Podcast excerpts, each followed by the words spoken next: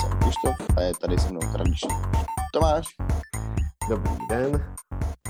A eh, hlásíme se k vám po poměrně, uh, s poměrně velkou prodlevou, tak nás no. omluvte. Poměrně solidní pauza. Um, my jsme toho měli moc přes svátky. Bylo to hektické. Bylo to hektický, Půďa jezdil z jednoho města do druhého města a pak zase zpátky a nepovedlo se nám to sladit tak, abychom uh, epizodu nahráli. Ale to nevadí, protože jsme tu dnes. Jo, děkuji, že jsi to na mě takhle sved. Uh, ale ne, no. To... Já, já, já jsem začal s tím, že to bylo hektický, takže to je v pořádku. Přece si nečekal, že uh, bych tu prudu slíznul já. Jasně, že to hodím na tebe. že se k tomu postavíš jako mhm. chlap. Mm-hmm. No, no, tak to jsem nečekal samozřejmě, ale... wow. No dovol. Ale uh, vlastně uh, díky tomu, že jsme spolu strávili taky nějaký čas, tak uh, to nám dalo tu myšlenku udělat to téma, který, o kterém si budeme povídat dneska. Dá se to A tak to říct. téma je? Dá se no, to, to, to, to téma představím, představíme za chvilku. Aha, ale... dobře. Mysteriózní. Ano, jako obvykle, ale hm, začal bych eh, tím, o čem jsem eh, včera mluvil s mámou a myslím, že eh, to bude hezký začátek k tomu, o čem se budeme bavit. A zajímá mě na to i tvůj názor, a, protože a, on asi nějak a, nebo jako bylo to založené i na nějakým rozhovoru, který slyšela a byl to takový negativní pohled na to, jak naší a ještě mladší generace ničí technologie a jakým způsobem se ze všech stávají ovce. A, tak já jsem nechtěl být tak negativní a snažil jsem se uh, být takový ten technologický optimista. Hmm.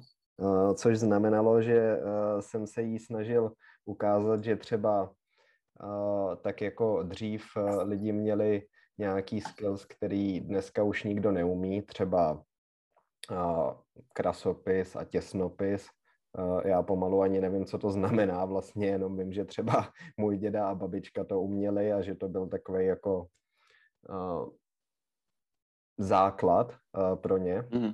Co se mm. učili třeba na střední škole. Uh, tak uh, No, takže něco takového bude třeba představovat uh, programování do budoucna. Jí se tahle ta myšlenka nelíbila, asi hlavně kvůli tomu, že víc přemýšlela o té mase lidí, kteří jsou ovlivňovaný, uh, dejme tomu, sociálníma médiama a, a technologiema obecně. Ale když se na to podíváš tak, že třeba, hm, když vezmu příklad toho dědy, tak eh, ten se v 15 eh, z vesnice, kde vyrůstal u tábora, eh, přesunul do Prahy, kam šel na obchodní akademii, což je a byla střední škola, ale v té době to bylo dost prestižní a dodělat takovouhle školu něco znamenalo. A taky potom měl docela dobrou práci v kanceláři a uměl spoustu věcí a jako dal, myslím, že by se rozhodně dal považovat za takového jako vzdělance své doby, jako uměl jazyky a tak. Mm-hmm. A, no a souvisí to i s tím těsnopisem v tom ohledu, že eh, pokud v jejich generaci Eh, tohle byl nějaký standard, tak možná eh, ten standard bude právě to programování za nějakou dobu, ale ne pro ty masy lidí a ovce, tak jak to chápala máma v tom našem včerejším rozhovoru, ale budou to zase akorát jako víc ta elita těch lidí, uh, že to třeba nebudou všichni, ale uh, doufám, že mi rozumíš trochu, jak to myslím. Trochu ti rozumím, jak to myslíš. Uh, mám k tomu hned několik pointů. Za prvý si myslím, že technologie s ovcovstvím populace nemají nic moc společného. Myslím si, že lidi úplně stejně konzumovali noviny a rádio a podobné multimediální Eh, formy komunikace informací. Jako vždycky to tak podle mě bylo, vždycky to tak bude. Jako když se podíváš na dobové fotky, z, nevím, se 30. 40. let z Ameriky, tak v metru eh, nebo v, jako ve vlaku taky každý sedí a čte noviny. Nebo každý seděl doma na prdeli a poslouchal rádio. Jako myslím, že vlastně se jenom... Mhm, televize to samý, no. To... No, mě, prostě se mění akorát ta forma to vstřebávání těch informací, ale vlastně ne, ne, nemám ten pocit, že eh, by to bylo tak drastický. Problém je, jaký informace ty lidi vstřebávají samozřejmě. To je ten zásadní problém. Mm-hmm. No a druhou myšlenkou eh, nebo druhým pointem k tomu je, že eh, já s ním jako naprosto souhlasím. Myslím si, že programování se eventuálně stane možná třeba i dokonce tak významným, že eh, si na střední škole budeš volit mezi španělštinou, eh, ruštinou a C Sharpem. Mm-hmm.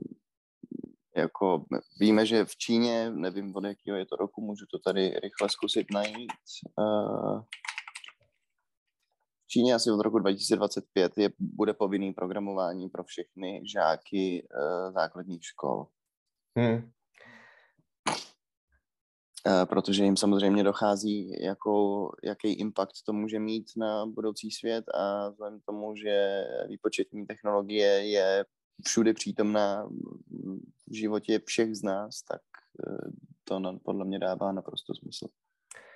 Jo, to, to, tohle vidíme uh, dost uh, stejně. Vlastně uh, s uh, obouma těma bodama uh, souhlasím. S tím prvním uh, úplně, i když se snažím být v poslední době víc otevřený tomu, že vlastně nevíme, uh, jak nás ty technologie ovlivňují. Možná je to taky tím, že uh, všechno se stává mnohem víc vědecký a dá se to líp popsat, uh, kvantifikovat, uh, tak mm-hmm. potom se zdá ten impact těchto technologií a negativních věcí větší, protože jsme si ho akorát víc vědomi.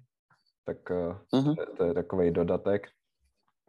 No a jako eh, tím příkladem jsem, myslím, chtěl uh, ukázat na to, že uh, zároveň my nevíme, uh, nebo je zcela jistý, že uh, to, co uh, vzdělaný člověk znamenal dřív, ten těsnopis a uh, nějaká, já nevím, kulturní přehled nebo přehled v literatuře, co já vím, tak bude v budoucnosti znamenat úplně něco jiného.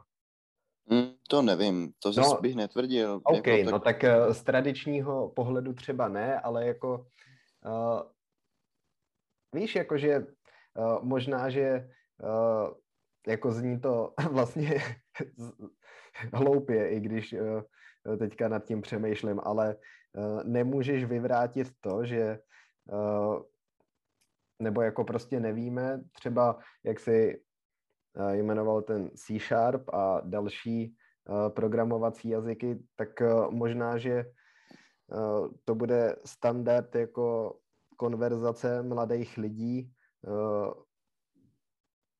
v tom ohledu, že to bude ukazovat jejich rozhled a nějaký jako uh, obecný přehled o věcech. Jako mm. divně, ale... Jasně, jako že, že ta mm, studium bude tak implementovaný do, do toho povědomí lidí, že vlastně se to stane jako novým tématem diskuze.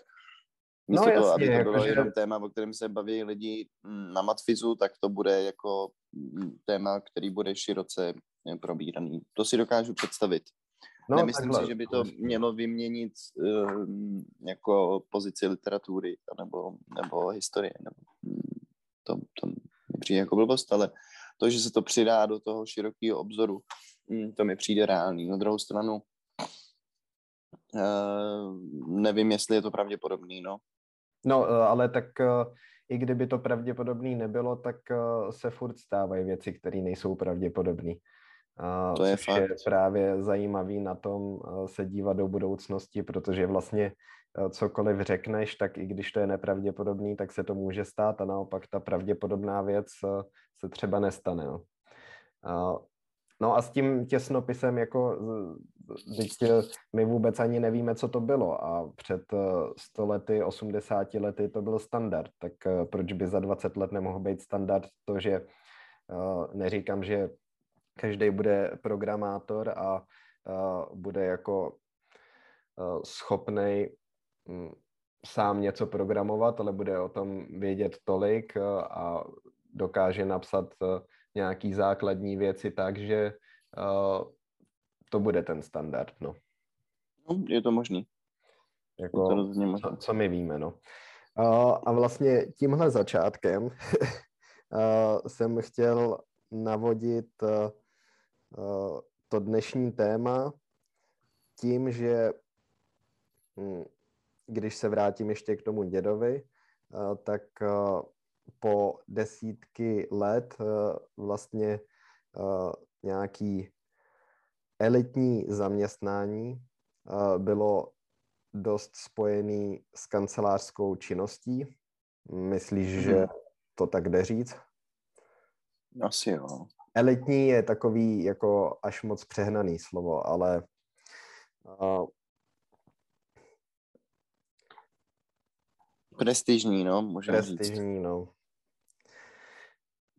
No a co tím myslím je, že uh, vlastně s Krištofem jsme si notovali v tom, že si umíme představit uh, v budoucnosti žít uh, mimo velké město, Prahu, třeba někde v přírodě, na chalupě, hezky v klidu. A um, tak uh, bychom rádi popřemýšleli taky nad tím, jak moc proveditelný to je. Uh, a jak moc velký téma to bude za pár let, taky ve spojení s tím, že uh, díky uh, té pandemii covidové uh, se možná tohle to dost urychlí, tím, že dost lidí začalo pracovat na dálku. Takže takový hmm. vhled do budoucnosti, jak by naše práce mohla vypadat za nějakou dobu. A právě to se váže i k té kanceláři, protože uh, dřív si tu kancelář potřeboval na to, aby si vykonával uh, tady ty jako ne prestižní, no, ale jako uh, no určitý intelektuální uh, jako práci, no, ke který potřebuješ mozek. Uh, tak uh, to do budoucna takhle třeba nebude. Takže to je na tom to zajímavý. Uh, no, tak eh, COVID nám ukázal, že ten trend je možný, že jo, spoustu lidí třeba v Itálii jako se stěhuje pryč z velkých měst a přesouvají se um, do, do vesnic a do menších měst, prostě kvůli covidu primárně samozřejmě, ale hledají uh, i jiný benefity. A umožňuje jim to Zoom a Google Meet a všechny tady ty online uh, komunikační kanály, které teď zažívají takovou jako renesanci, že jo. Prostě je to renesance najednou, dokonce. No přijde mi, že jako vlastně jo. Tak bylo mně, se, mně se líbilo akorát to slovo. je to renesance. No, je to taková renesance. No takže te, vlastně ten trend už je teď poměrně cítit a máš pravdu, že vzhledem eh, k technologickému pokroku mm, máme tu možnost uh, pracovat na dálku a nemusíme být všude přítomný na všechny schůzky a tak podobně. To znamená, že by to nasvědčovalo, nebo zdá se to tak, že to nasvědčuje tomu, že se to bude tímhle směrem vyvíjet dál. Mm-hmm. Mm. No, uh, jako to, no. pro mě je zajímavá taky ta uh, obecnější nebo uh, uh, no obecnější uh, představa toho, uh, co vůbec uh, bude ta intelektuální práce znamenat. V tom ohledu, že rozhodně se to nebude týkat všech oborů třeba a asi ten můj pohled je dost zkreslený tím, jak se vidím třeba za pár let, že bych mohl fungovat, ale a i tím oborem, který dělám, ale jakože dřív prostě to znamenalo nasadit si oblek, jít do kanceláře, tam makat, jít na oběd s, s kolegama, nebo pracovní oběd, jdeš domů. A, nebo v Americe byla celá taková ta kultura toho, kdy se lidi začali stěhovat na předměstí a, dojížděli všichni do těch kanceláří po druhé mhm. světové mm. válce. A to no, je vidět. V 50. I... letech. Oh. Jo, jo. jsem se polil.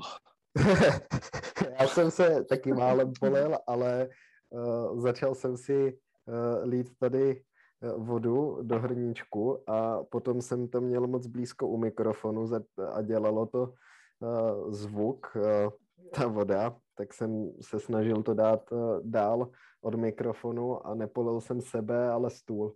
Takže jsme na tom podobně. Perfektní. Uh, no máš, uh, máš pravdu že tam je tady ta tradice v Americe eh, toho, toho přesouvání do suburbs na předměstí měst a, a vlastně fungování, eh, takže dojíždíš do práce klidně až hodinu, hodinu a půl, že jo. Mm-hmm. To je takový ten jako americký vlastně skoro standard, no, nebo často to tak je. Um, ale to je trochu něco jiného, že jo, tam jako dojíždíš, ta, ta, ta změna teď je mm, taková, že se můžeš odříznout od toho světa a vlastně s internetem můžeš fungovat kdekoliv na země kouli. No, no právě, to je to, co jsem tím chtěl říct, že takhle nějakým způsobem byla definovaná ta intelektuální práce uh, kancelářská. Ale to právě přestává platit a uh, tak je zajímavý přemýšlet a, a je možný, že to mohl být pro lidi i nějaký ideál, nebo pokud jako uh, je takhle nastavená celá kultura, tak je dost možný, že uh, ty chceš uh, být jako ty ostatní a je to nějaký tvůj cíl, že jo. Uh, mm. Taky pracovat v kanceláři, uh, mít ten dům prostě na předměstí, dojíždět každý den, uh, mm. prostě zapadnout. Ale co to bude znamenat do budoucna, uh, tady ten ideál uh, přesně nevíme, Eh, což je právě eh, pro mě ta zajímavá eh, myšlenka. No. Jo. Jo, jo, jo. No mně, mně se to taky moc líbí. Jsem zvědavý, jak se to bude vyvíjet, taky jako vzhledem k tomu, jaký jsou ceny bydlení ve městech, obecně v Evropě je to poměrně napínavý, to znamená, že by mě nepřekvapovalo, kdyby čím dál tím víc lidí z těch měst mizelo. Jo, určitě eh, v tomhle kontextu to dává smysl, eh, protože eh, pokud budeš moc všechnu svoji práci vykonávat online, nebo jako větší část, a máš nějaký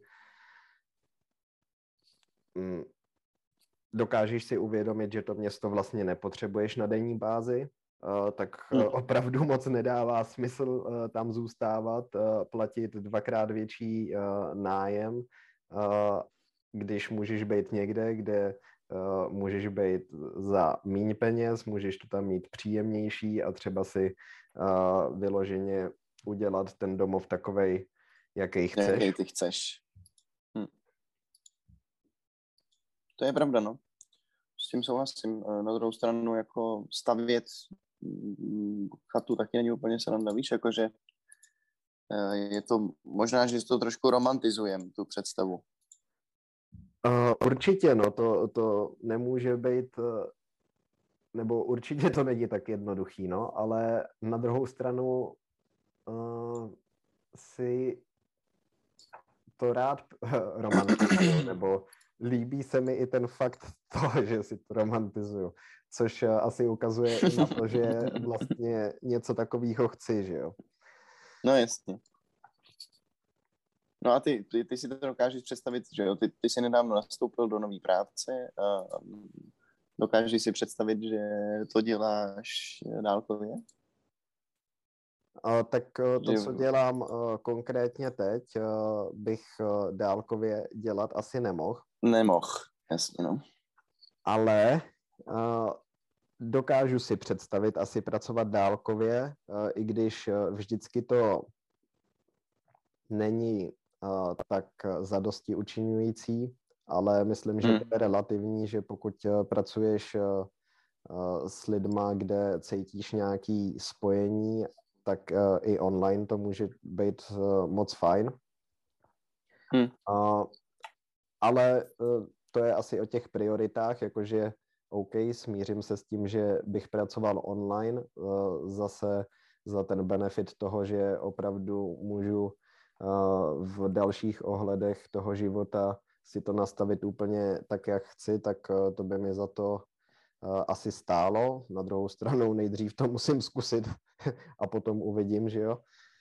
Eh, ale s tím jako stavěním toho vlastního domova třeba mně by se hrozně líbilo si postavit houseboat, ale nevím, jak moc reálný to je.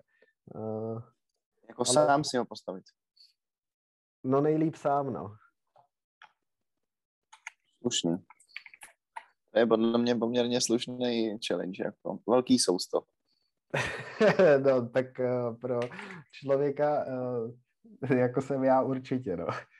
Uh, neřekl bych, že jsem Myslím, zrovna že... zručný a zkušený řemeslník. tak to jako se naučíš asi v průběhu té stavby, ale jako když stavíš dům, tak tam musíš eh, počítat s, jako, s tím, že to bude stát. Ale když stavíš houseboat, tak ten musí stát a plavat. to je pravda, no. Takhle jsem nad tím nepřemýšlel. Jakože logistika té věci asi není úplně uh, úplně easy, no. A, a bacha. Ale nějaký, je to krásný. Nějaký Mně by se to taky hrozně líbilo, by the way. Nějaký houseboaty, uh, tam je ještě třetí složka, že se i přesouvají, takže... Uh... No, jasně, no. Ještě, ještě mobilita je další věc, že jo. Mm-hmm. Mně by se to taky moc líbilo. My jsme nedávno někde s Petrou koukali na houseboaty a říkal jsem si, že by mě to fakt bavilo jako takový di- fakt designový, hezký, se solárama vlastně, tak jako partially self-sustainable, uh, fakt cool. Vůbec mi nevadilo uh, v něčem takovým bydlet. Jo, nějaký jsou, nějaký jsou fakt uh, libový, no. A... Tím chci říct, že až se pustíš do stavby, tak já ti s tím pomůžu. Jo, takhle, no dobře. To si budu pamatovat. yes děláme double decker, budou tam dva byty nad sebou. Nice. Ale jako myslím, že to stojí za to i z toho pohledu, že pokud bys uh, většinou takováhle forma bydlení je levnější, než si kupovat třeba normální dům. A na druhou stranu člověk do toho musí investovat uh, hrozně moc času. Hmm ale dejme tomu, že třeba budeš mít eh, našetřený nějaký peníze, nějak tak budeš mít eh, na tu stavbu, tak eh, třeba je úplně crazy si představit, že si řekneš, OK, teďka nebudu rok pracovat a postavím si dům. ale na druhou stranu, kdyby to člověk dokázal, nebo pracoval nějak tak na půl, přitom stavěl, nevím, Eh, tak eh, potom, kdyby se ti to povedlo a dokončil jsi to, uh, tak je to extrémní svoboda, že jo? Je to rok tvýho života, který zase ti do budoucnosti může přinést extrémní autonomii, jakože najednou nejseš na nic, na nikoho vázaný. Hmm. A je to obrovský bonus, myslím. Hmm. Ale musel bys teda mít dost peněz na to, abys mohl rok jako nic nedělat a No to jo, no. To, to, to, to jako uh, možná našetřit si na ten houseboat mi přijde skoro reálnější, než uh, ještě k tomu uh, mít peníze na to, abys rok nemusel pracovat, no. No to určitě, no. Nebo jako asi si dokážu představit nějaký extrémně low cost uh, nějaký extrémně low cost život na, na jeden rok a, a, a, a tu stavbu, no ale chápeš, jako uh, stavíš houseboat, máš na to kalkulaci, že to bude trvat rok, ale bude to, budou to tři. COVID, hm. přijde covid, najednou není ten materiál, pak není tam ten materiál, pak um, jako tvůj truhlář, který tě učí, jak máš dělat, já nevím, ty vole nosníky, tak uh, si usekne umře. no, Jsi vybral jako špatnýho nikdy... učitele. Jako. nikdy to není prostě uh, dle plánu, že jo. Ne, no tak eh, to je i to, co říkají v tom videu, jak jsem ti poslal, kde v Amsterdamu uh, je teďka ten trend si stavět ty domy vlastnorus, mm-hmm. vlastnoručně, tak tam jako jednu z největších rad říkají, že má člověk počítat s tím, že to trvá dlouho a že to trvá díl, než si myslíš. Hmm. Hmm. No, jako jo, tady ty, ty self, self-building, a já jsem to moc nepo, nepochopil, ten, uh, to video. My to video linkneme pod uh, podcast určitě, dáme to do, do popisku, mm-hmm. ale uh, zabývá se uh, teda self, self-buildingem domácností. No, je jedna je z těch tak. částí, no. No a co to znamená? Jako, že to vlastnoručně stavějí ty lidi? Jo. Jakože na to nemají žádné firmy, které by mm, to dělali jako zakázku, jo? Mm, tak víc do detailu jsem to neskoumal, ale takhle jsem to pochopil. No tak možná, že něco, co opravdu nedokážeš uh, si udělat sám, jako vybetonovat základy, tak uh, jim tam na to někdo přijede, ale uh, myslím, že to jsou většinou dřevostavby, které si prostě složej sami. Mm-hmm. Mm-hmm. Jako asi nejdou do lesa posekat uh, stromy a opracovat je, ale... No jasně, no koupí si hotový materiál, to víš, že jo, ale i, i jako to stavění samo sobě je poměrně uh, náročný, to není prdel, že jo. Takhle to, takhle to podle mě dělají, ale na druhou stranu dřív to taky bylo mnohem normálnější a není to tak dlouho, jako zase uh, druhý, uh, ne ten děda, kterýho jsem uh, zmiňoval předtím, ale druhý s babičkou, tak uh, ty si své pomocí postavili celý rodinný dům jako velký, který má tři patra vlastně. A, a Strejda s tetou to samý, no, ten Strejda to postavil vlastně skoro úplně sám.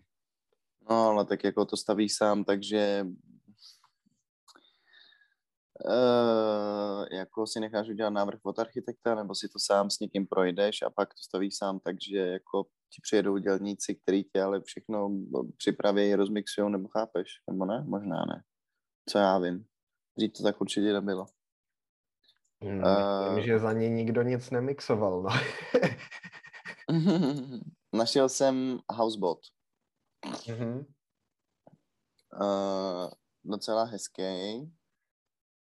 Docela dost hezký vlastně. 8 krát 8 met, 8,8 metrů dlouhý a 4 metry široký. Takže obytná plocha je 35, 35 metrů čtverečních. Dispozičně se jedná o 2 plus KK a stojí 3 miliony. No vidíš to ale tam jsou ještě drahý ty místa, no. Uh, nebo spíše složitý. No, ještě si, místo. ještě parkovací místo potřebuješ, no. A, a potom jsou ještě, já nevím, jak se jim říká, mě to teďka vypadlo, ale prostě takový ty uh, lodě, které se uh, dřív používaly uh, na normální účely jako přepravy, uh, tak uh, taky si je lidi představují jako na obytný zařízení. Uh, jo, tak teď je obecně trend Takový ty tiny, tiny dlouhý, víš? Takový ty uh, podlouhlý lodě, prostě uh, takový ten železný masiv. Jak se jim říká, nevím. Ale ty jsou pěkně drahý, to jsem se díval a jako... Nemyslíš tanker jako? Hm, tanker to už je jako zase moc velký možná, ale dejme tomu třeba na dílku přes 20 metrů, možná díl a to stojí třeba 100 tisíc euro, taková loď. No, tak to ten houseboat taky, že jo? Hmm. No tak jo, vychází. ale přestavba potom, no, nebo ne, no, no, jasně, je vlastně no, to... přestavěný už. No. no to je to, co, to, jako, to bych chtěl udělat já, že, že bavíme se o různých uh, eh, DIY domovech, tak uh, pro mě DIY, DIY domov by byla dodávka asi úplně ideální, se myslím. Dokážu si představit i houseboat a dokážu si představit i loď, kterou si předělám, ale uh, ta dodávka mně přijde asi jako nejpraktičtější. A je, vlastně to taky jako do jistý míry řeší ten housing problém, že jo. Uh, vlastně jako můžeš bydlet ve městě i mimo město, máš všechno při sobě, jsi fully mobilní, prostě je to fakt fajn, no. A nebo ty, ty tiny homes, které vznikají třeba ve vnitroblocích uh, jako měst, to mně no, přijde jo, jo. možná úplně nejvíc sick. Tam, kde je prostě mrtvá plocha nebo garáže, že jo, tady v Davicích třeba, to je každý, každý uh, blok má vnitroblok, který často je prostě takovej poloprázdnej, nevyužitý, tak do toho, kdyby se zasadili prostě tiny homes, tak to taky tomu městu hodně pomůže. Jo, to by bylo taky super, no. Uh, u toho houseboatu se mi líbí, že vlastně taky můžeš být v rámci toho města, uh, ale přitom uh, seš tam tak nějak... Teoreticky sám... můžeš odjet do hajzlu, no. No, seš tam tak nějak za sebe a tím, že je to v té vodě, tak uh, myslím, že to tomu dává i takový jako nádech uh, té přírody, nebo jako toho, že seš ve městě a vlastně úplně uh, ne, tím, že to není normální dům. Hmm. Hmm. Nevím, jak moc to ty lidi s houseboatama jezdí jako uh, po těch uh, kanálech a že si řeknou, hm, tenhle rok budeme žít jinde. Asi záleží kde, no. Dokážu si představit, že v Holandsku je to jako possible a poměrně častý. Nevím, jestli v Praze třeba, no. Zase, já, já ty... máš dobrý místo, tak se ho asi nechceš vzdát. Právě, no. A ono těch parkovacích míst asi fakt není tolik, kde bys to mohl píchnout. To je další věc, víš, jakože dodávku tu zaparkuješ eh, na jakýmkoliv parkovišti, když ji máš udělanou tak, že jako nikdo nemá šanci poznat, že vevnitř někdo bydlí, tak seš vlastně safe víceméně kdekoliv, že jo? zatímco na ten houseboat potřebuješ vyloženě dezignovaný parkovací místo. Hmm, ale zase s tou dodávkou, jak jsi to popsal teďka, tak takhle žít asi dlouhodobě nechceš, že jo? Nebo ty si Proč? to můžeš představit? Jako jak myslíš? No někde na parkovišti, nebo uh, já nevím, prostě přeparkovávat furt a tak. No jasně. No jako jasně. Úplně... Jo? No, jako dokážu si představit, že zaparkuju víceméně kdekoliv v Davicích a žiju tam úplně v pohodě, nebo na Hanspalce, nebo někde jako v části města, kde vím, že není takový trafik prostě. Jako jsou místa na světě, kde to není tak jednoduchý a jsou místa na světě, kde bych se asi bál trochu, ale kdybych bydlel v Evropě, tak uh, jsem v pohodě. Jo, ale nevím, no. jestli by třeba vadilo to, že furt bych se musel vracet na jiný místo.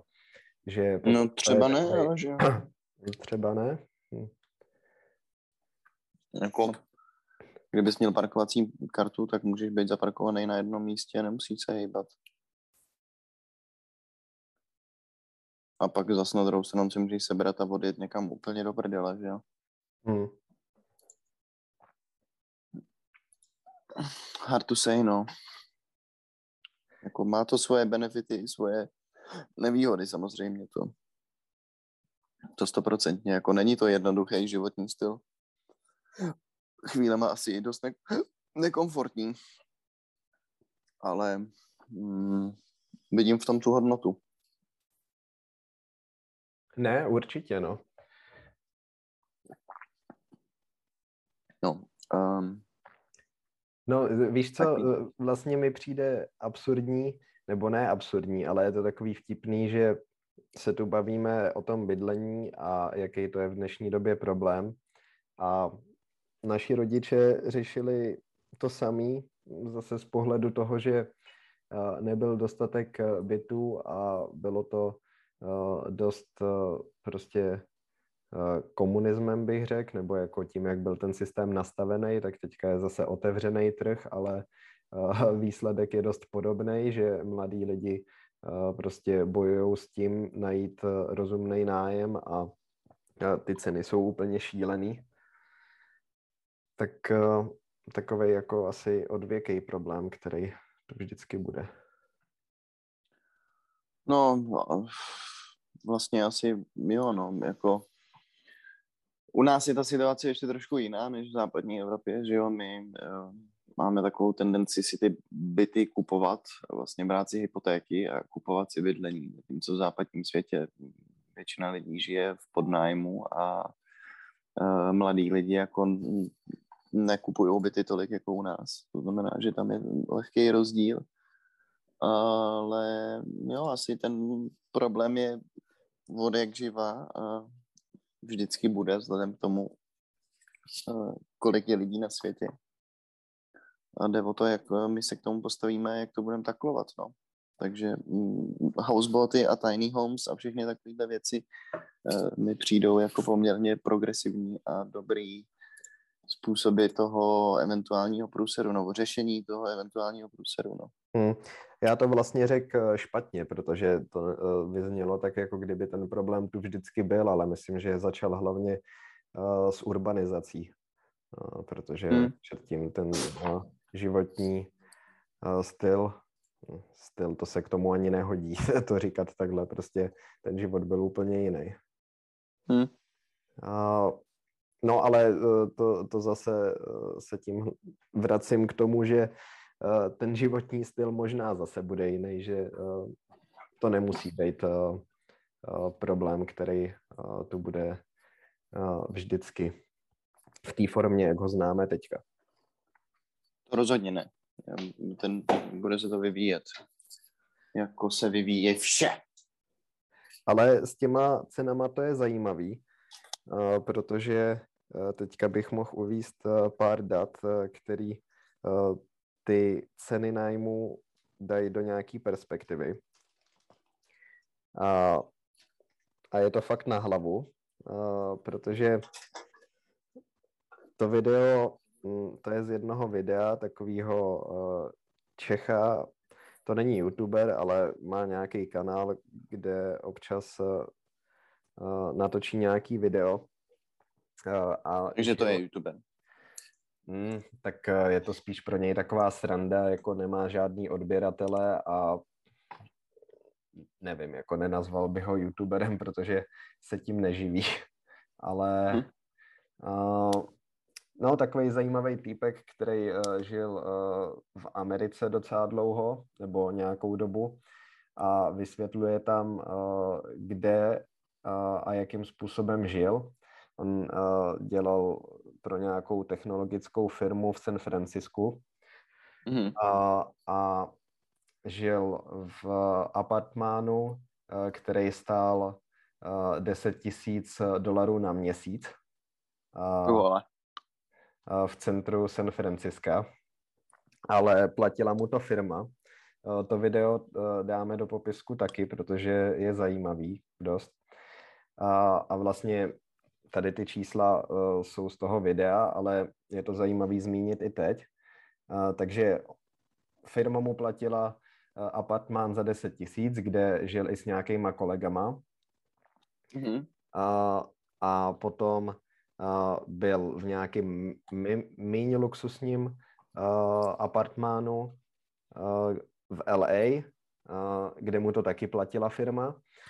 A nakonec myslím, že na chvilku z Ameriky odjel a potom se tam vrátil a snažil se dělat něco sám na sebe a byl v LA a žil tam v takovém boxu, což je tam docela populární. Když chceš žít za málo, za málo peněz a být v dobré lokalitě, tak to je jako taková komunita, co-living, tomu říkají, hmm. kde mají třeba velký dům přestavěný na tady ty buňky, kde prostě z normálních místností jsou udělané ty buňky, kde vyloženě mm-hmm. máš jenom to místo na spaní a potom tam máš nějakou skříň, kde si můžeš zamknout věci. Má to tu výhodu, že tam máš uh, uh, velký společný prostory uh, se zajímavýma možnostma na to dělat nějaký aktivity, ale ten tvůj vlastní prostor je prostě jenom ta postel. Mm, a... já, já jsem to viděl, no. Eh, viděl jo, jsem o tom nějaký, nějaký video. Uh, no a tam platil uh, snad přes tisíc dolarů uh, za měsíc, což prostě na naše poměry je úplně insane. Uh, mm-hmm. Za postel prostě. Ale on v tom videu právě vysvětluje, kolik uh, v těchto um, oblastech lidi v Americe vydělávají a že když se potom podíval, kolik, kolik lidi dávají za nájem v Česku vzhledem k jejich příjmu, mm-hmm. takže vlastně jsme na tom mnohem hůř, protože on říkal, že v LA lidi dávají třeba 45% za nájem, který je průměrně za studio za garzonku přes 2000 dolarů, ale taky vydělávají uh, dost. Jasně. A v San Francisku je to podobný, kde vydělávají ještě víc, nájmy jsou ještě větší, ale je to zase, zase asi 43% uh, eh, z jejich výdělku. A v Praze je tohle 170%. Hmm. Hmm. Hmm. Takže jako ty si řekneš, že někdo platí 10 tisíc eh, za no tak 10 tisíc je úplně přehnaná cena za ten nájem, ale jako uh, chce to dát do té perspektivy, protože... To přímo, no jasně, no. Musíš znát celý ten kontext, ne, ne, nemůžeš se podívat jenom na číslo nájmu a říct si, holy shit, eh, to je raketa, protože musíš hm, počítat s tím, že ty lidi mm, berou třeba čtyřnásobný plat, no.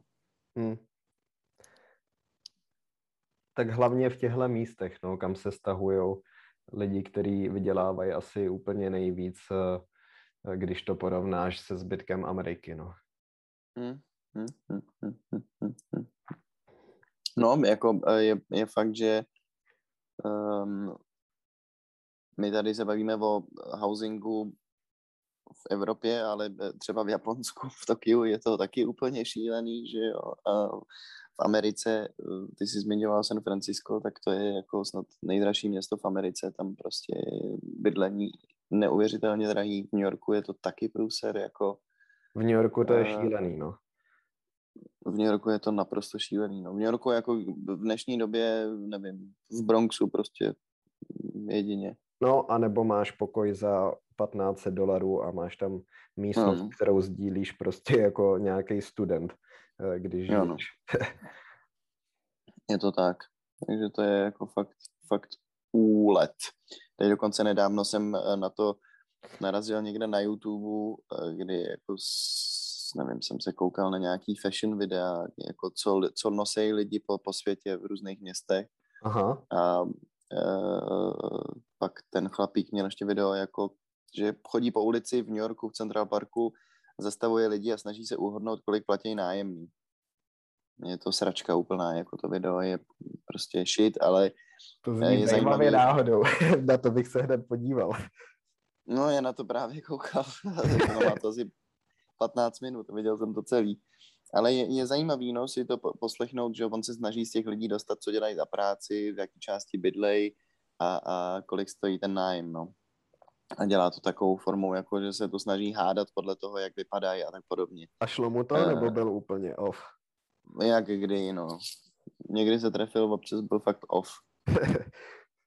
uh, ale je, je to zajímavý, no. Je, je zajímavý vidět, eh, co, co to stojí. No a právě uh, to zase další doklad toho, sice jako Ameriku neznám a ten jejich kontext, uh, on tady ten drobík uh, žil v té krabici kvůli tomu, uh, že prostě chtěl být v té dobré lokalitě a aby právě nedojížděl hodinu a půl na, nějaký, na nějakou schůzku, když potřeboval. Ale je to další důkaz toho, proč třeba žít mimo velké město by mohlo dávat smysl. Mm-hmm.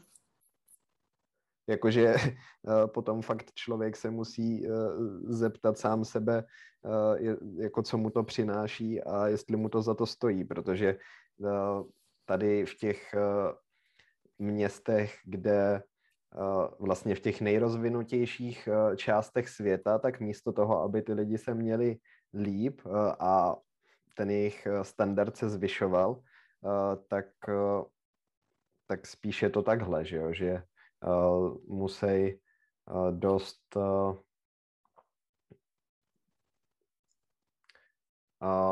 no, pokud chtějí přijmout prostě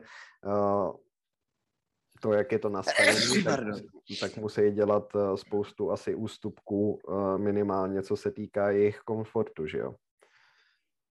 Mm, no, asi to tak často je. A možná, že si to tady dělali neuvědomujou, no. Nebo jim... No stojí jim to nenap... to asi, no. No, no, nebo je to ani nenapadne, že ta možnost je, je jiná a nebo si nepřipouštějí, že by to bylo zvládnutelné se jejich situací pracovní a životní a tak podobně. To je dost možný, no. Ještě s tím New Yorkem, to jsem si vzpomněl, uh, táta mi říkal o nějakým tenistovi, eh, který eh, nebyl nějak úspěšný, ale jako hrál dobře tenis a potom se přestěhoval do New Yorku, kde dělal trenéra a pracoval v akademii, kterou tam má uh, McEnroe. Uh, mm-hmm. A že tam ze začátku prostě spal na nějakých, v nějak, já nevím, v nějakém hostlu asi, nebo co to bylo, kde nebo jestli to, teďka nechci kecat, jestli to byl vyloženě on, ale že se tam na těch postelích střídají. Podle toho, jak se točili. Hm? Hm? Jo, hele, mě to nepřekvapuje.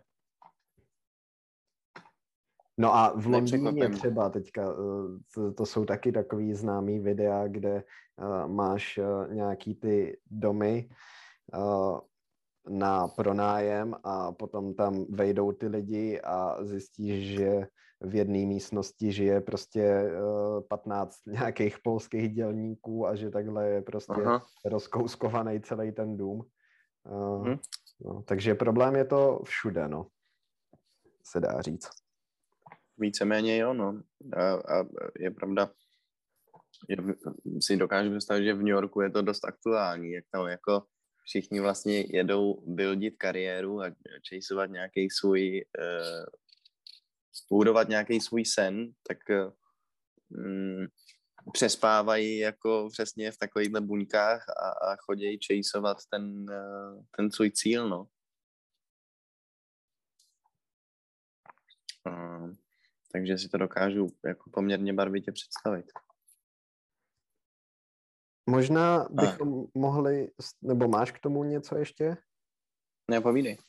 Uh, no, že bychom mohli říct i nějaký pozitiva z toho videa, uh, kde ukazují třeba ten příklad té Vídně uh, a jak tam funguje to sociální bydlení.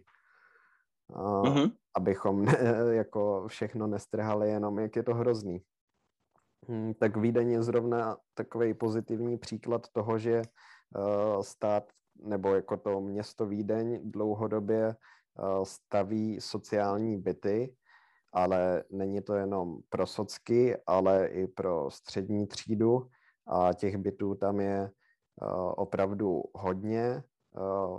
Jak to chápu, tak ty nájmy jsou nějakým způsobem regulovaný a žije takhle opravdu hodně lidí tam a jsou to hezký komplexy, který třeba mají uh, na střeše i bazén a uh, je tam třeba podporovaný nějaký jako sociální aspekt té komunity, nebo jako vypadalo to jako fakt hezký bydlení. A, takže a těch bytů tam mají třeba 50 tisíc postavených takhle. Já jsem nejdřív myslel, že to bylo 500 tisíc, ale no. potom jsem si uvědomil, že jsem se musel přeslechnout a že to muselo být 50. Uh, já jsem tě teď špatně slyšel, protože to vypadávalo, bohužel. Ajajaj. Uh, slyšel jsem, asi si ale mluvil o tom, že ty byty stojí 50 tisíc euro nebo něco takového. Ne, ne, že to město jich má 50 tisíc. Jo, 50. Aha, aha, aha, aha, aha. A že jsem si myslel, že to bylo 500 tisíc, ale že jsem se musel přeslechnout, že to muselo být uh, 50. Jo, jo, jo, jo. Eh, no, tady ty sociální, eh, to sociální bydlení, to probíhá i u nás, ale uh, si myslím, že normálně stát jako rozdává mm, byty pod cenou nebo za nižší cenu uh, různě jako rodinám. Nemůžeš zažádat o, o takový byt, protože třeba náš kamarád Max, který bydlí v Butovicích v takový malý garzonce, tak tu určitě koupili jeho rodiče před prostě, nevím, x lety přesně z tady toho jako so, sociálního programu. Mm-hmm. Jo. A, takže oni jako jsou uh, a, asi cesty, jak se k tomu postavit, no. Ale asi, hmm, asi jich není dostatek, protože to, co právě uváděli v té Vídni, jako je, jak dlouhodobě uh, se tomu věnují a že těch bytů staví opravdu hodně, protože v Holandsku tady jsou taky sociální byty, vím, že i ve Švédsku byly, jenomže uh, pokud máš nějaký takový byt dostat, tak uh, seš na čekačce prostě roky a roky a vlastně každý ti řekne, že těch bytů je hrozně málo. To je fakt, no, tak otázkou je, jestli to je jako zodpovědnost státu, aby takovou věc řešil. Že v dnešní době je hrozně, nebo mezi určitou skupinou lidí je velmi populární názor toho, že eh, housing is a human right. Což mm-hmm. já si úplně nemyslím, že tak je. No tak eh, vlastně mm, je, jestli ten stát do toho má zasahovat, no jestli mm, to celé nemá být free market, nebo jestli se nemají na tom trhu objevit nějaký firmy, které jako mm, nahrazují tu roli, to no, nevím. Je zase můj problém s tím, že mě sere, když stát zasahuje do všeho. Ne, ne, ne, tak uh, s tím uh, souhlasím. Já jsem teda taky na straně jako spíš toho, že uh, si radši postavím ten housebot, než se přihlásit o sociální bydlení nebo i z té perspektivy toho státu, ale mm, minimálně tak, já jsem těch eh, videí na to viděl několik eh, o té Vídni a minimálně z těch videí to podávali tak, že eh, ten systém tam opravdu funguje, což neznamená, že by to tak mělo být všude, ale je to nějaký příklad, který, no, který možná stojí za to zkusit v jiných městech taky. Mm-hmm. Protože potom máš zase další extrémy, eh, jak k tomu přistupovat, které jsou eh, mnohem horší, myslím, eh, jako třeba v Berlíně, a nebo třeba ve Španělsku máš nějaký zákon, kde ti můžou v podstatě neznámí lidi vyvlastnit byt Super. Jenom kvůli, jenom kvůli tomu, že v něm nebydlíš nějakou dobu. Super. Aha. Takže... To je strašný, ty vole. To je, myslím, ještě mnohem horší, no. to je strašný. To je, to, to, to nerozumím vůbec takovému řešení. No. To je přesně to, co mě sere, jako. Mm, ta jako- regulace, regulace no, svobody vlastně. No a ten Berlín, jako, tak uh, tam je ta regulace docela jasná uh, a chápu, jako, že ta situace tam asi není nebo nebyla dobrá a že to je taková rychlá náplast, ale to vlastně neřeší vůbec ten problém, že jo? Ano, ano. Jako prostě stopnout uh, uh, zafixovat nějak ty, tu cenu těch nájmů. Mm-hmm. Vůbec to neřeší ten problém, no. Vtipný. Vtipný, vtipný, vtipný. No, já jako... Hmm, nevím, jestli znám to řešení, no, ale myslím si, že to, co jsme tady nastínili, ty alternativy, že to je jako ta nejlepší cesta.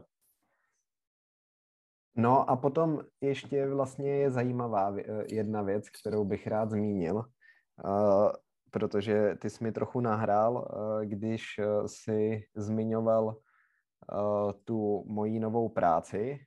Já ti na to mm. říkal, že tohle bych dělat jako online nemohl, mm-hmm. ale ve čtvrtek jsem měl takový zajímavý vnuknutí, protože jsem mm, pracuji pro firmu, která má sídlo mimo Utrecht, takže mm-hmm. tam musím dojíždět, ale nedojíždím tam každý den, ale jenom pokud potřebuju být v laboratoři. A, a ve čtvrtek jsem tam jel, a, ale nejel jsem tam úplně ráno, ale až nějak po devátý. No. Cesta, ta cesta trvá asi hodinu. Jezdíš na kole? Ne, ne, ne, hodinu jako na kole, na, na kole jedu uh, do uh, na, nádraží. na vlak, uh, do, jo, na nádraží, uh, do nádraží jedu a potom uh, jedu vlakem a zase na kole do kanceláře. Ale což je teda taková vsuvka podle mě, která je hrozně důležitá uh, k tomu, Eh, aby bylo možné eh, se odstěhovat eh, masově z těch měst, je hmm. mobilita těch lidí a infrastruktura té země. Protože hmm. třeba v Holandsku je jako tenhle systém úplně skvělej. A teďka jsem nahrál sám sobě tady tím příkladem, že jsem jel do práce, tak já tam přišel třeba v půl desátý na to nádraží to město, uh, Den Boss, uh, kam jezdím, je v jiný provincii už. Mm-hmm. Takže i když Holandsko je malý, tak v rámci té země prostě je to docela... Je X, jasně. Je, je to nějaký kus. Vůbec jsem se nedíval, kdy mi ten vlak jede. Přijdu na nádraží a jede za pár minut, protože ty vlaky tu jezdí jako tramvaj a kdyby mi ujel, tak za dalších 10 minut Jasně. ten vlak. Mm-hmm. Mm, je pravda, že tohle je jako velmi důležitá e, část celé té věci, no, tak v Americe je to řešený tím, že každý má auto, že jo, tam je prostě jako automobilní kultura um, jako rozvinutá a víceméně spočítá s tím, že jako lidi budou do práce dojíždět autem, že jo.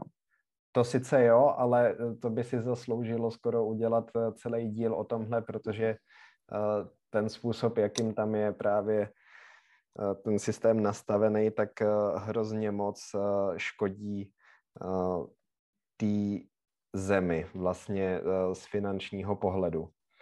Já jsem na to viděl spoustu videí od takového od, eh, z několika uh, YouTube kanálů, který se zabývají urbanismem a je to vlastně neudržitelný, jakým způsobem oni tam fungují jako v rámci měst a jakým způsobem staví uh, rozpočty svoje. Hmm. Jo, jako jasně, to jsem jenom zmiňoval, že je to jako zašla... Jo, to, to, to jo, no, to jo. neříkám, že to je ideální, ale je to jako... No jasně, mají, dlouho... jiný, mají jiný přístup. No. Ano, ano, mají jiný systém prostě, no. Ale máš pravdu, že to je jako dost zásadní.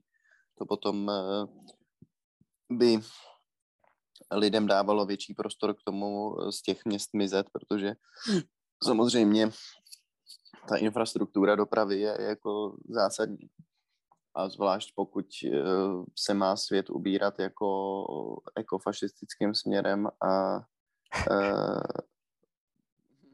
tak všichni, si... by si, všichni by si přáli, abychom nejezdili autama, tak Jako fašistickým směrem, no. Tak jestli to bude takhle dál, tak tím housebotem odjedu někam hodně daleko.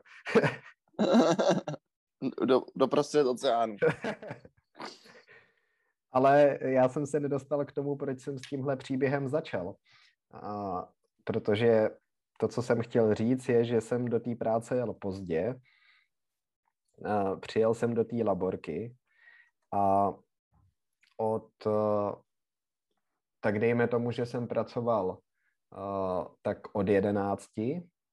Hodinu jsem si tam něco připravoval, potom jsem dělal ten experiment a potom jsem chvilku něco tam vyhodnocoval na tom experimentu, dělal s počítačem. A potom jsem měl ještě na hodinu školení v kanceláři. A potom jsem se rozhodl, že tím pro mě ten den končí a že jedu domů zase, což rozhodně hmm. není normální pracovní doba, ale ta myšlenka je taková, že myslím, že do budoucna by bylo fakt, jakože je skoro, že je zapotřebí přehodnotit to, co by měla ta intelektuální práce znamenat a že ten konstrukt toho, že máš pracovat od 9 do 5, pět dní v týdnu, tak že prostě do budoucna by takhle fungovat neměl. Protože hmm. já jsem den předtím si ty věci připravil a nějak promyslel. Dost přesně jsem věděl, co tam chci udělat. Udělal jsem to tak, jak jsem chtěl a povedlo se mi to. A OK, mohl bych ještě uh, večer nebo až bych přijel zpátky domů, tak analyzovat nějak ty výsledky a tak, ale řekl jsem si, že pro ten den končím a že to budu dělat v pátek. A den potom. A byl jsem fakt spokojený s tím, jako, uh, jak uh, to vyšlo v té laboratoři a prostě myslím, že není ještě jako když musíš dost přemýšlet nad těma věcma, a, a nějak je naplánovat, tak myslím, že fakt není nutný a je to v podstatě nemožný pracovat 8 hodin víceméně v kuse a furt se soustředit a myslet si, že každá z těch hodin ti přinese jako něco hrozně uh, produktivní. Beneficial. Nebo, no, hmm. jak to říct. Hmm, hmm, hmm, hmm, hmm. Jo, tak často je lepší uh, ráno modřejší večera, tak je, přece jenom je často lepší opravdu tu věc přestat dělat, trošku si odpočinout, vyčistit si hlavu a vrátit se k tomu zase ten další den. Máš pravdu, že eh, je dost možný, že se ji bude měnit jako mm, vnímání pracovní doby a možná i pracovního týdne, že třeba jako eventuálně mm, lidi budou pracovat čtyři dny v týdnu místo pěti a tak podobně. No já bych je spíš jako... uh, si to představoval ještě mnohem méně. v ideálním světě ještě mnohem méně, ano. Ne, já bych si to představoval tak, a o tom jsme se vlastně bavili i na té chatě, že třeba z mýho pohledu by bylo fakt fajn pracovat intenzivně několik měsíců a potom zase si dát uh, delší volno, no. No já jsem se pořád nerozhodl, jak mi to vyhovuje nejvíc. Um, mně se vlastně asi líbí, když kontinuálně mám furt co dělat, ale není toho moc a dokážu si to tak jako shiftovat dle svýho, ale vlastně mě asi víc vyhovuje, když mám kontinuálně uh, furt pocit toho, že musím něco dělat, protože pak upadnu do takový jako stagnace, když nemám co dělat a těžko se potom zase dostávám do toho produktivního světa. Mm-hmm. Ale to se taky může změnit. Ale to samozřejmě taky může změnit. No, ale uh, taková... myslím si, že No, povídej. Ani, že to byla poslední myšlenka, no. Sorry, jsem ti do toho skočil. Ano, ano, ano. Já jsem ještě to chtěl jako uh, uzavřít a schrnout, takže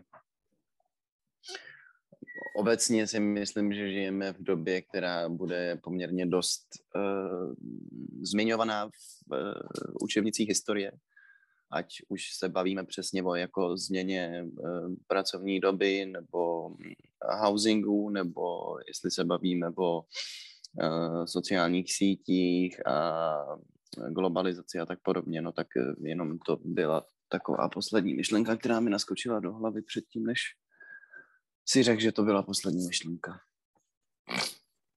Hmm, ale myslím, že to je fajn a líbí se mi i to, že si o tom takhle povídáme a že si to uvědomujeme, protože dřív jsem měl takovou představu, že pokud se tyhle ty změny dějou, tak že třeba trvají tak dlouho, že si toho nejseš až tolik vědom ve chvíli, kdy se dějou a až zpětně zjistíš, jak moc převratná ta doba byla, hmm. to období? Určitě, no. Často ti to nedochází, že jo. A já jsem nad tím právě nedávno přemýšlel a měl jsem pocit, že vlastně hm, nebo myslím it's si, happening. že je to opravdu it's happening. Shit is happening, dude.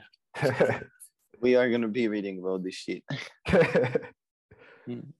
Ale i jako, i, i, i prostě ta ruská agrese, víš, a všechno, jako vlastně, no, myslím si, že to bude poměrně eh, dobrý historický téma jednou. Tak, to vše. Eh, my se vám ještě jednou omlouváme za to, že eh, jsme měli mezi epizodama takovou prodlevu. Eh, snad jsme vám moc nechyběli a eh, přežili jste bez nás svátky v klidu a bez pláče. Bohužel jsme ztratili všechny sponzory kvůli tomu. Bohužel eh, tím pádem jsme otevřeni novým brand dealům, to znamená, že kdybyste měli zájem s náma nějakým způsobem spolupracovat, dejte vědět, nebo se obraťte na našeho manažera. Třeba Matony nebo Birel. Nebo, ano, přesně. A pak ještě Philip Morris, kdyby nás chtěl sponsorovat. Uh, Bulldog Coffee Shop Amsterdam třeba. najdu, najdu těch eh, možností víc. Dobroš, tak jo, přátelé. Eh, mějte se hezky a my se na vás budeme těšit za 14 dní. Tak, tak. Mějte se. Čau. Čus. Přátelé, je to velmi smutné, ale nacházíme se na konci dnešní epizody. Jsme velice rádi, že jste nás poslouchali až do této chvíle a chtěli bychom vám říct, že kdybyste nás chtěli náhodou kontaktovat, tak můžete na našem můžete na našem Instagramu pročcast, anebo také na e-mailu, tedy gmailu pročcast.vm ano, zavináč gmail.com Přesně tak, pohodli jste to. Eh, já jsem Krištof, přeji vám hezký den a loučím se s vámi. Já jsem Tomáš a loučím se takhle.